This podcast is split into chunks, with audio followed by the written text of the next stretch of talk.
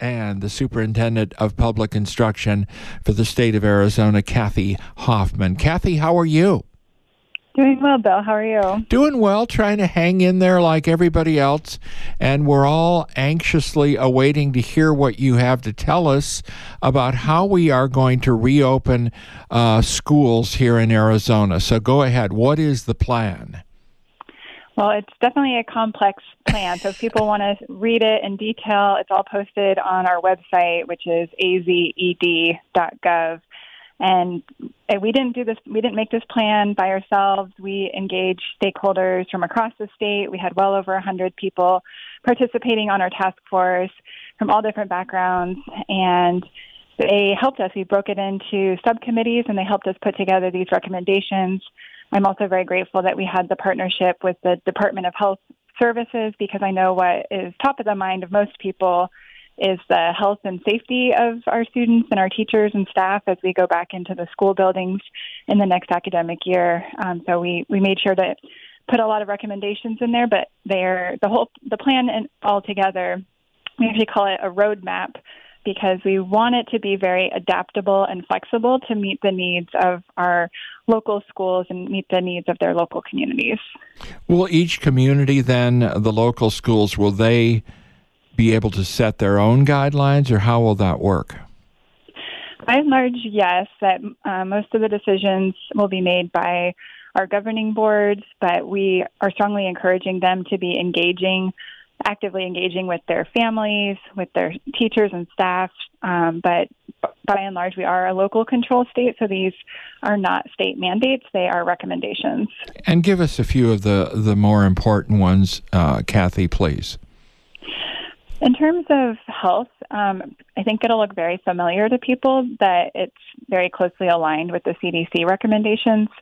I know when I talk with people, they're um, very concerned about, well, how how can we possibly have distancing in our schools when we have had a historic shortage of educators and staff, and so that that is the reality of our schools in Arizona. That having proper distancing will be very challenging. So um, schools can implement other types of mitigation strategies that are recommended as alternatives or as additional types of strategies.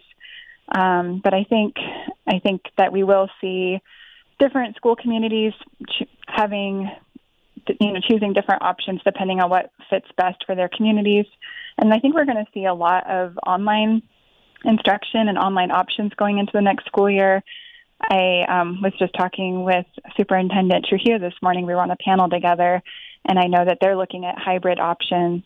So we made sure that within our roadmap that there were considerations for schools that are thinking about having a more hybrid model. So you know, having an opportunity for students to still come learn in the school buildings, but also having more online opportunities. And by the way, for our listeners, we will spend a half an hour uh, from noon to 12:30 with Superintendent uh, Trujillo here on the program. So teachers who are feeling that uh, maybe they're vulnerable and the older, um, perhaps they're in the vulnerable group or they have some pre existing conditions, they may not want to come to school, so they may want to teach online. That's correct. They may want to teach online. I know our, our schools are looking at different options for our most vulnerable populations, whether it's the staff or even our kids who are medically fragile, that we definitely need to have considerations and plans in place for them. Um, you know, it's not it's not easy to say, oh, you should just teach online when teachers are used to having their vibrant classrooms, they're used to doing hands-on project-based learning, and now we're asking them to shift to a whole different platform and learn all these you know, it's a steep learning curve to try to, you can't just easily transform what you were doing in the classroom to now a completely online platform. Um, so we're very aware of that steep learning curve and and the demands on our teachers during this time. When will school open? By and large, our schools in Arizona open either at the end of July, like the Vail School District, or early August is the majority of our school districts. I know it's probably hard to kind of uh, put a percentage on what one on one or classroom instruction uh, what percent of uh, the total schools will go to you know online or or will go face to face it's it's going to be a kind of every school deciding it might be 50-50 or 40-60 or, or how do you see that yeah what i've been hearing i've been talking regularly with superintendents from across the state and right now as they've been surveying their families and asking what do you prefer it, it ranges from district to district but some say it's 20% or 30%. I've even heard 50% of families who say that they would prefer an online option, that they're not yet ready to go back into the classroom physically. Um, so that's why we're hearing from our school leaders that they want flexibility. They they want to be able to continue to serve their families, whether it's in person or online. Um, so we're working with our state lawmakers and other state leaders to make sure that we can find that type of flexibility, ensure that there's also stability in school funding as we move forward. Kathy Hoffman is with us. She is the Arizona Superintendent of Public Instruction. Kathy, how would you uh, grade how this was a really difficult situation when schools had to close down in March and then go to online and, and access to computers was difficult for, for many families. How would you kind of grade this overall experiment of going to online. It was a real challenge, wasn't it?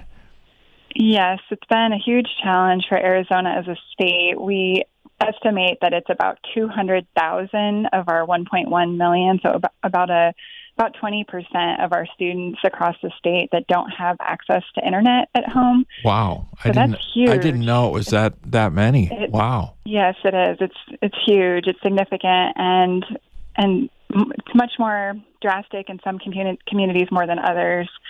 Especially, for example, Navajo Nation um, has very limited access to internet, and um, it, it just can really vary from from community to community. But I know even in Tucson that the, there have been challenges with connectivity and access to devices.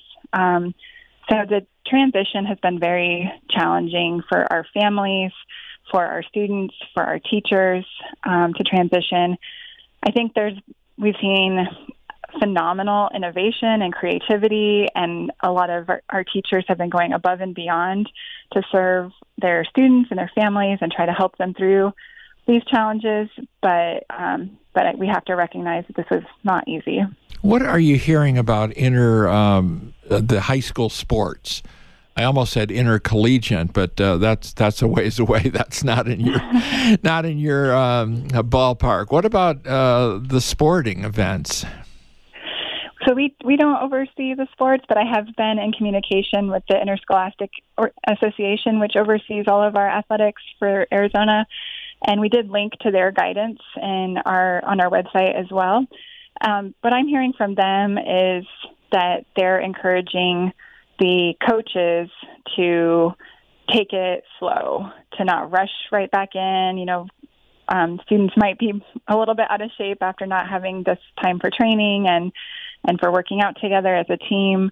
Um, but they're encouraging coaches to just take it step by step and um, and they they provided very comprehensive recommendations as well. So we were really um, very pleased that we were able to partner with them and, and link to their guidance on through our resources. So page. students will have to wear a mask. Is that one of your guidelines? It's not a requirement for all students to wear masks. It's it's one possible mitigation strategy that mm. schools could utilize. And trying to do the distancing in a classroom, I realize, could be very challenging. Correct.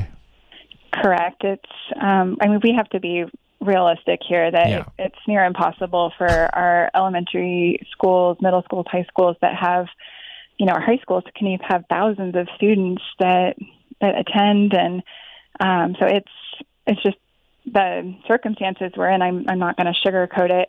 That with our our staffing levels of teachers and the situation we're in is not ideal for any kind of distancing, but there are I think it's I think we need to be focused on how do we reduce the risk because we can't completely eliminate the risk. So it's more about how can we make sure that everyone's washing their hands, that we're deep cleaning all the desks and just doing everything we can to to mitigate these risks, but knowing that it's not going to be it's not going to look perfect the way that you can imagine. I mean, keeping a mask on a, a first grader, that's not going to exactly. work for very long. Kathy, uh, quickly again, we're out of time, but uh, where can people now go to, to, to review the plan, please? Through our website at um, www.azed.gov. Lots of resources there for families and educators too. All right. Well, good luck. School will be op- opening before you know it. We're already here pushing uh, into the almost mid June area, so it won't be long. Thank you very much, Kathy. Thank you, Bill. Kathy Hoffman with us from the uh, Office of Superintendent. She is the superintendent of the Arizona Department of Education.